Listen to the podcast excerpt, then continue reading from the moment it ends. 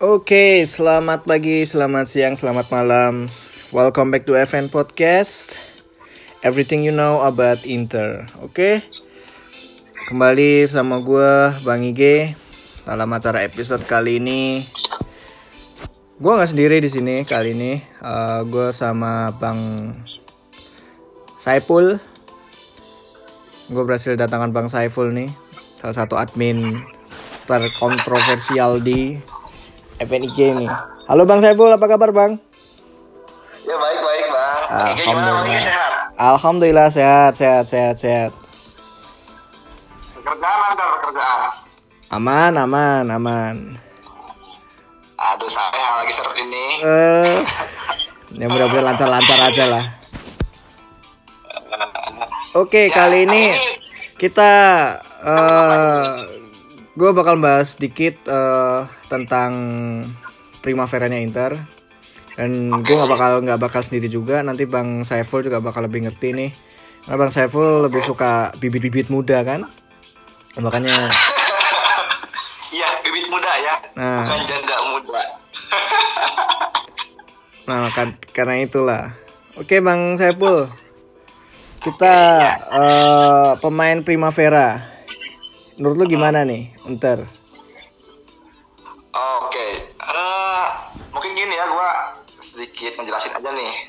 Eh iya sorry sorry nih. Pertama-tama ini buat kalian kalian yang lagi ngedenger, ini kita lagi beda negara.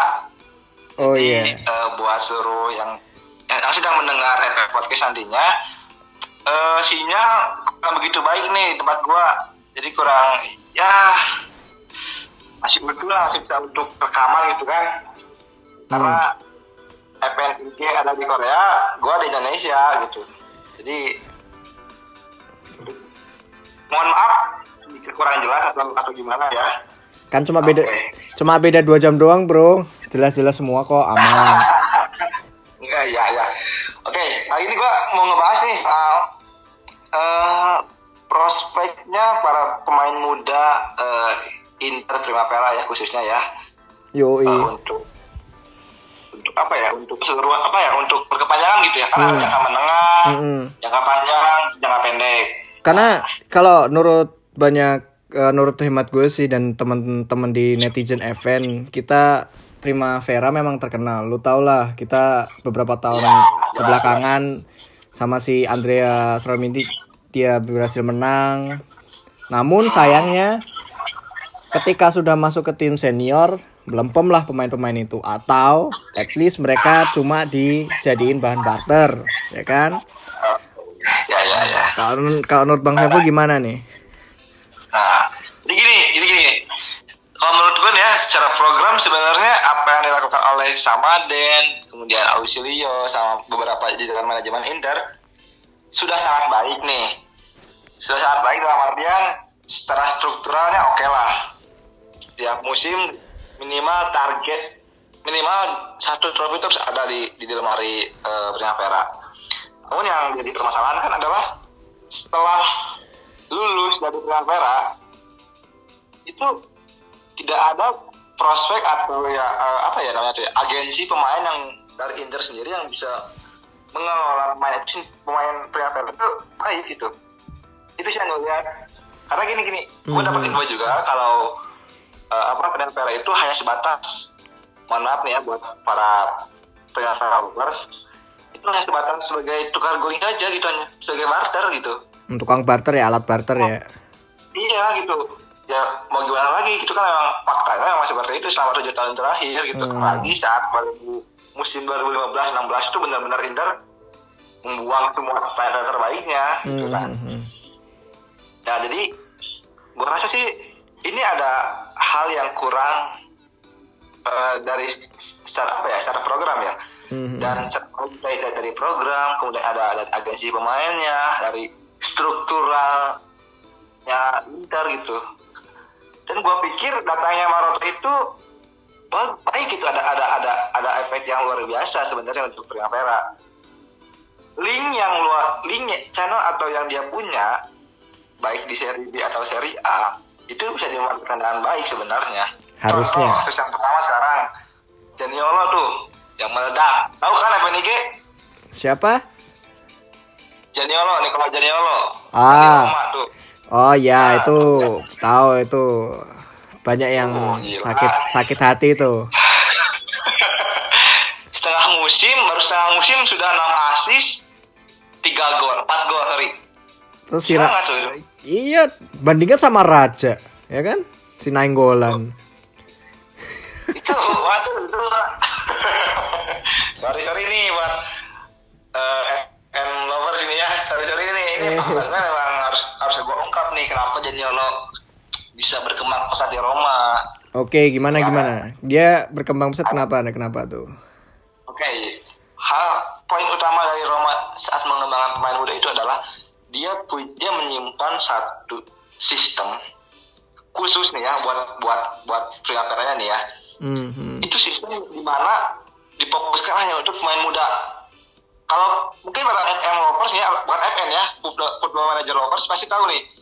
Saat semua statistik itu dicatat di seluruh eh, apa di seluruh pertandingan, Yo, yo. tapi dikhususkan untuk pemain mudanya gitu. Ah oke. Nah, jadi Roma itu melihat apa saja nih kekurangan dari pemain muda ini nih. Apakah agility-nya, stamina-nya, atau apanya gitu kan. Mhm. Nah, itu tuh setiap setiap per- setiap latihan tuh selalu diperlihatkan kepada si pemain. Nih, kalau lu tuh nih misalkan nih, jadi lo itu kurangnya di bagian agility nih, lu kurang dribblingnya nih, lu kurang ininya lah, kurang itu lah. Nah, ini adalah hal yang gak semua eh, supporter atau interis itu tahu kalau di Roma tuh ada seperti itu. Gua nggak bisa ngomong membuktikan hal itu ya, cuman ada beberapa info yang gue dapatkan dan itu ini tuh fakta di Roma itu seperti itu. Emang di Inter nggak kayak gitu ya bro? Nah, enggak masalahnya lah. Kalau perbedaannya di Inter itu, Inter hanya memfokuskan saat di Primavera saja. Hmm. Tapi setelah naik ke senior, mereka lupa kalau kalau Inter itu punya Primavera.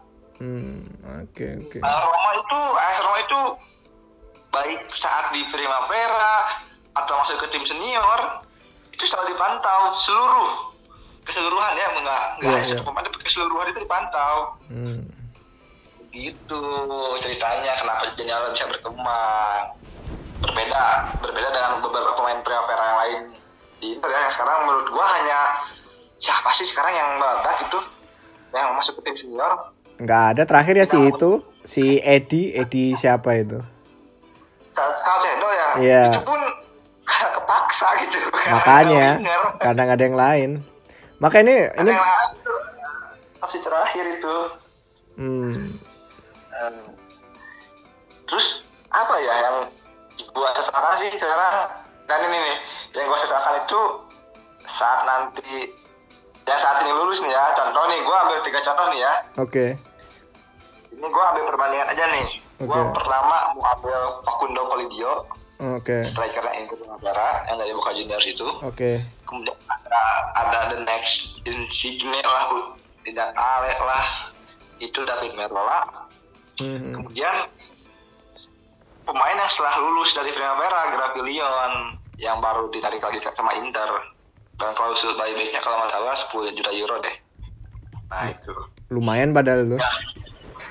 iya Coba saat mulai dari si siapa? Facundo Colidio coba. oke nah prospek dia sebagai seorang striker itu saat masih di Boca Juniors yang telah dipantau oleh Akademi La Masia, Madrid, Castilla, kemudian ada Genoa, kemudian ada eh, apa tuh Sampdoria, ada beberapa klub-klub Belgia. Secara apa namanya? Secara eh, dia diincar oleh beberapa klub itu, berarti dia menandakan dia punya prospek yang cerah tuh. Potensinya ada, potensinya punya dia. potensinya potensinya ada. Hanya bagaimana kita mengembangkan sang pemain. Nah yang gue lihat ini di Inter sepertinya untuk Colidio memasuki persaingan untuk apa ya apa mengisi pos striker itu sepertinya harus gue katakan ya Mhm. sangat, sangat, sangat kecil. Sangat kecil. Mungkin di umur 23 25 baru dia masuk ke Inter Berarti masih enam tahunan Selamat. lagi itu. Masih enam tahunan lagi Iya, tuh bro. tahun lagi masih jauh itu. Soalnya kenapa?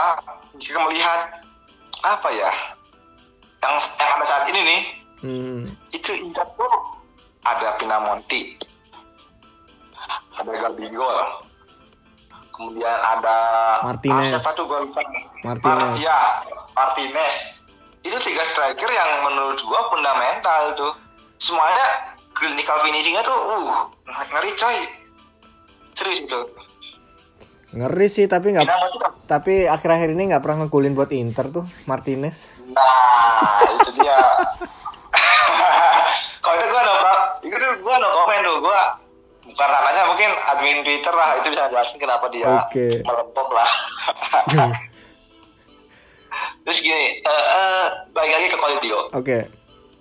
Oke, Kolidio itu unik sebenarnya. Dia bukan tipikal striker yang seperti Cardi atau pembunuh di kotak penalti Mhm. dia, dia lebih bertipe seperti Higuain sebenarnya sebenarnya ya, karena dia bisa melebar kalau gua gua nonton 5 match full saat dia masih di Europa Youth League atau sama di Primavera sendiri Oke. itu gue lihat Primavera eh di Primavera sorry kalau dia itu bermain baik di sisi kiri atau kanan dia bisa melebar gitu dia bisa membuka space untuk pemain lain itu masuk gitu. Buat Hmm. dasarnya masuk. Dan itu mengapa Janiolo pada saat musim kemarin itu meledak. Dan dia bisa bisa mencetak banyak gol salah satunya karena pergerakannya Kolidio dan ini yang hilang sebenarnya di Inter saat Lautaro Martinez belum apa belum belum bisa beradaptasi dengan Iya belum nyatu gitu. Harusnya kalau gua lihat nih ya saat Inter mendatangkan Lautaro Martinez kenapa nggak mencoba untuk kalau dia masuk dulu ke tim utama untuk mencoba di apa di di latihan. Karena gue lihat kalau dia open itunya duh luar biasa deh. Bukan orangnya open space-nya itu luar biasa Berarti menarik gitu. berarti kalau Kolidio itu salah satu pemain striker yang bisa buka ruang lah ya. Nah itu dia itu narik satu dua pemain lawan tuh wah luar biasa sih kalau gue lihat sih. Mungkin mungkin kalau misalnya ada FN lovers yang nonton pasti tahu lah bagaimana kalau dia membuka ruang itu. Nah berbalik sama yang mau gue bahas sekarang nih David Merola. Oh ya David Merola. David Merola ini Om Yan, eh sorry sorry Om Ige tahu nggak kalau David Merola itu salah satu prospek paling tinggi saat ini di Inter. Harusnya iya. Oh iya, nah Gue tahu itu. Dari itu asal Itali kan dia kan? Ya enggak. Iya, iya. Gue main di Iya, FM 2018 juga Icardi keluar, dia striker ketiga gue tuh. Wah, oh, dimainin. Masuk ke tim senior gitu. Iyalah. Wah, ngeri sih, ngeri, ngeri, ngeri. Empat tahun kemudian tapi mainnya. Oke. Kalau di FM kalau di FM sih sebenarnya di umur segitu masih umur umur wonderkid, wonderkid tuh masih. Iya, ya, makanya. Masih labil lah ya. Heeh. Kalau si Merola gimana tipikalnya? Apa yang buat dia beda sama si Kolidio? Oke, kalau Marola sih gue pikir simple aja. Ya bisa bermain second striker, trequartista, sayap kiri sayap kanan nggak bisa sebenarnya. Itu yang membedakan kenapa saat ini Marola tidak mendapatkan apa ya pos utama di di di Primavera. Hmm. Karena pertama Inter Primavera itu punya dua striker utama, Colidio dan Adorante. Di belakangnya ada satu striker ketiganya itu ada Muhammad siapa ya? Balakair gitu kalau kalau nggak salah. Mhm. Nah, Marola ini cenderung kalau di gua mau gua lihat dia di U15, U16, dari U17 bahkan sampai sekarang ke Primavera. Satu yang gua perhatikan itu dia betul-betul bisa menguasai eh, apa namanya? posisi yang dia yang dia yang dia tepati. Contoh, Contoh, saat di contohnya U15 gimana? Eh, saat U15 saat di U15 itu dia apa ya namanya ya dia ditempatkan di pos penyerang utama Oke, itu berarti area kotak penalti oke.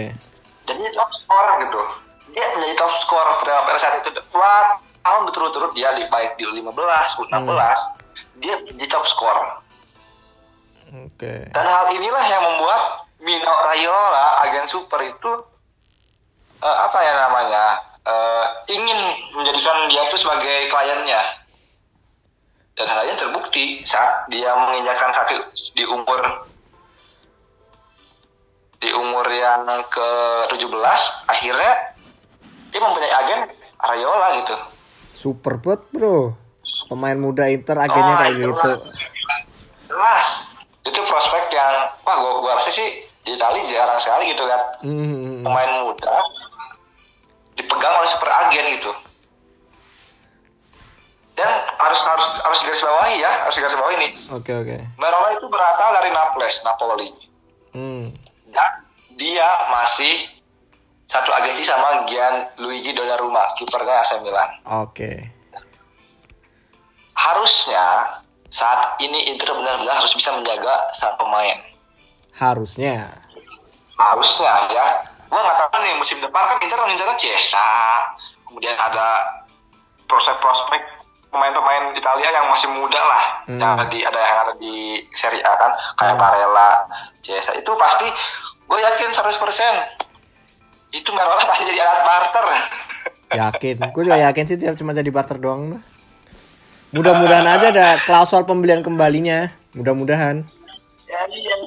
ya itu dia itu dia yang gue, yang gue harapkan apa ya Inter memasang klausul baik-baiknya gitu Selama agennya nggak bermasalah sih. Ah, oke iya iya Ya kan. nah, iya iya betul nah itu jadi gue gua harapkan sih Marola ini memang dia tipikalnya oh, sama gitu dengan dengan Claudio hanya saja. Saat ini belum belum mendapatkan tempat karena mungkin permasinya eh, siapa tuh pelatihnya? Ter Primavera Madonna itu masih menggunakan 3421 bukan 433 atau 4231 dia masih mendapatkan dua penyerang di di di di, di apa di eh, formasinya dan Marola itu belum bisa mendapatkan tempat kecuali kemarin tuh pas pada saat tahun Cagliari Marola mencetak gol karena dia dipasang sebagai sayap kiri Hmm, bukan posisi sayap kiri dia mencetak satu asis satu gol hebat nggak sih itu bukan posisi utamanya padahal Memang nih si David Merola memang salah satu ya digadang-gadang lah striker Iya. Itali masa depan. Gue bilang Itali karena belum tentu juga dia main di Inter. Kalau misalnya sukses. Ya gimana gimana? Ya gua gua rasa sih ini prospeknya Marola sama Claudio gue jamin sih kalau main di tim-tim sekelas. Ya main di tim si- apa sekelas Genoa atau sekelas Sampdoria kayak moncer deh ya. moncer deh itu seriusan. Makanya. Ini ini yang gua tunggu sekarang tuh satu lagi sih James Odegaard di Sassuolo. Hmm, hmm, hmm. Dia salah satu striker yang gua harap dia bisa meledak gitu nah nah gua gua gua, gua pengen apa sih eh, bang Saiful tuh pengen lihat apakah nanti musim depan itu akan meledak me- menggantikan posisinya Babakar atau atau gimana kan gua harap sih meledak gitu. itu harapan semua Interisi lah bro. Sekarang nih bro pemain yang kemarin salah satu pembelian nggak tahu pertama dan terakhir di musim bursa transfer musim dingin Inter kali si Gravilion ya nggak Andre Gravilion oke nah, dia dibeli akhirnya jadi Evaners gue ceritain Gravilion dia dibeli sama Inter dari Pescara kalau nggak salah ya Nah, seharga 9M atau 10M terus akhirnya tapi dibeli lagi tapi terus dipinjamkan lagi sampai akhir musim. Nah, ini kenapa nih Bang Saiful? Kenapa Inter mau beli lagi sih? Gue jujur aja nggak tahu nih sepak terjangnya si Gravillon tiba-tiba dia Inter beli kembali itu gue nggak tahu ini. Ah ya, banyak yang kurang tahu atau kenapa sih kok Inter malah berani mengelontorkan uang sebesar 10 m untuk me- mengaktifkan klausul buybacknya Gravilion. Hmm. Satu hal yang pasti, Gravilion tampil sangat-sangat luar biasa di Serie B bersama Hugo Campagnaro, ex Inter juga. Hmm. Dia, dia selalu masuk dalam 10 pertandingan atau eh, apa namanya team of the month-nya di Serie B, dia selalu masuk Hmm, oke sih. bukan bukan hanya saat musim ini aja musim kemarin pun sama Hmm. jadi progresnya itu dia naik naik terus nah dan hal inilah yang yang membuat Inter eh, apa tertarik untuk memboyong si Gravilion nah gue pengen sedikit ngebongkar nih kenapa Gravilion dibong, eh, direkrut Oke. Oke, yang pertama, Inter benar-benar fokus terhadap Primaveranya untuk saat ini ya. Untuk, saat ini. Oke. Karena semua kalau sudah dipasang oleh Ausilio saat melepas para pemain Primavera-nya itu menandakan bahwa Inter belajar dari kesalahan di masa lalu. Meskipun saat Daniel dilepas ke Roma pun Ausilio mengaktifkan apa mempunyai 25 persen Penjualan. saat Hmm. Daniel dijual. Nah, sedangkan Gravilion itu hanya klausul buyback dan, dan Inter mengaktifkannya itu yang pertama. Yang kedua, Gravilion itu dipersiapkan nih nih gue kasih bocoran dikit aja ya. Oke. Gravilion disiapkan untuk mendapatkan salah satu back salah satu back prospek back yang gue rasa di Liga Italia ini menarik. Gue gak akan sebut nama, gue gak akan sebut dari mana dia berasal. Yang jelas dia salah satu eh, prospek back paling cerah lah Ye. untuk dua tiga mendatang. Intinya alat barter juga sih, Bro. Nah, tapi ini untuk menekan harga, bukan bukan bukan apa namanya, bukan murni untuk eh apa sih untuk apa ya namanya tuh? Sekedar ya ini ini nih gua kasih ini buat lu nih. Nah, nggak nggak membuang gitu. Ini untuk hanya menekan harga aja sebenarnya. Iya sih. Karena salah, karena salah satu back ini tuh ya gua katakan mahal mahal mahal Hmm. dan value-nya tuh luar biasa tinggi. Nah itu itu. Yang Gravilion gua rasa musim depan pun hanya mengikuti pramusim. Setelah pramusim, ya dijual. Dijual. Nah itu dijual secara permanen atau menekan harga sang pemain yang diincar oleh Inter. Itu. Oke. Oke tadi Eh, lagi gua lupa. siapa Eh, lagi? Gua lupa, gua lupa, gua lupa. Satu lagi nih, kenapa Gravilion ditebus? Mhm. Inter ingin memanfaatkan apa namanya itu bukan momentum. Inter ingin mema- mem- memanfaatkan eh, apa ya namanya ya eh, situasi sama sama Pescara terutama ya Oke. itu tuh ingin menjalin kerjasama dalam eh, pengembangan pemain muda Asik. perlu diketahui perlu diketahui nih buat pencari istri semua nih ya. Kurang lebih nanti saat musim depan bergulir Pescara sudah mengantongi 3 sampai 4 pemain Primavera Inter.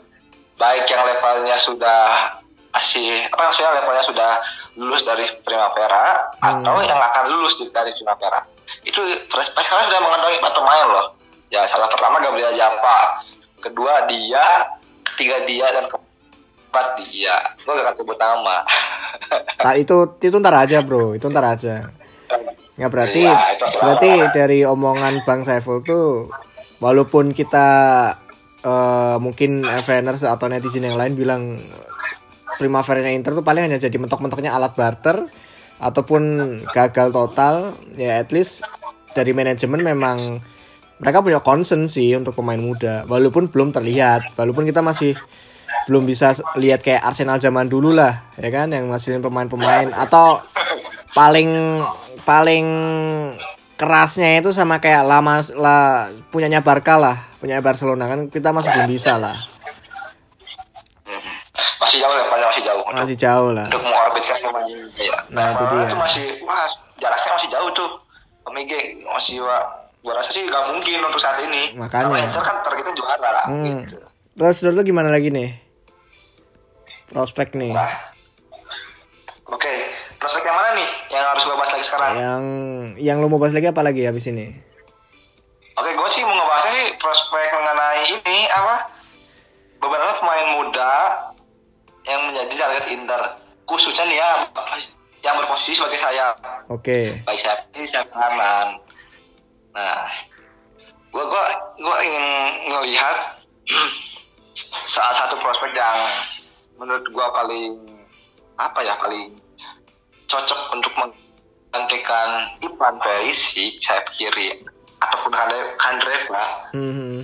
gue melihat Steven Bergvin susah namanya itu nyebutin namanya susah. Itu pemain PSP umurnya 20 tahun. Oh oke kayaknya gue tahu tuh. Dan uh, Irving Lozano. Hmm. Itu gua gua, pengen lihat dia. Gua gua pengen lihat hanya sekedar keinginan saja sih nggak nggak lebih gue nggak tahu situasinya sebenarnya seperti apa. Yang jelas gue kan melihat dia main di Inter. Entah kenapa sih cara caranya Steven bawa bola caranya Rojano punya apa namanya tuh spirit bermain yang luar biasa. Dan defense-nya tuh lumayan up untuk Rojano ya tapi untuk Steven sih masih kurang gua rasa sih untuk, uh, defense hmm, ya dan, Kak. dan yang gua ingin uh, bahas kali ini terakhir mungkinnya pada sebagai penutupan Hmm, seharusnya ya Inter itu bersyukur loh kenapa Inter di posisi saat ini maksudnya di situasi seperti ini harusnya Inter itu bersyukur lah, gimana? Baik, Emang kenapa? secara- Emang kenapa? nah ini nih baik secara manajemennya baik secara komposisi pemainnya baik secara prospeknya itu di pemain muda atau di tim utama Mhm. Om Pinky tahu nggak kalau sekarang ada ex pemain Inter atau legenda-legenda Inter itu menjabat sebagai direktur utama Direktur utama siapa? Iya, direktur sepak bola ya, terutama ya. Oh, Oke. Gua pertama ada Nicolas Burdiso yang menjabat oh di Boca iya, Juniors. di Boca, ha, Boca Junior, oke. Diego Milito di Hmm, apa tuh? Racing Standard ya? Eh, Iya, di Racing. Kemudian Hmm. ada Ipang Cordoba di Estudiantes. Bersama siapa tuh? Gua lupa. Siapa lagi? Veron, sama Veron. Ah, Juan Sebastian Veron. Iya itu. Harusnya nih Idris tuh bersyukur kenapa saat ini posisi Inter tuh gua katakan ya, gua, gua katakan Inter tuh posisi di, di mana posisi bisa mendapatkan pemain muda yang punya prospek cerah Mhm. dengan bantuan khusus ya ini khususnya di Amerika Latin ya, Iya, iya. ya dengan bantuan para legenda Inter. Ini ini harus harus harus dari diketahui nih.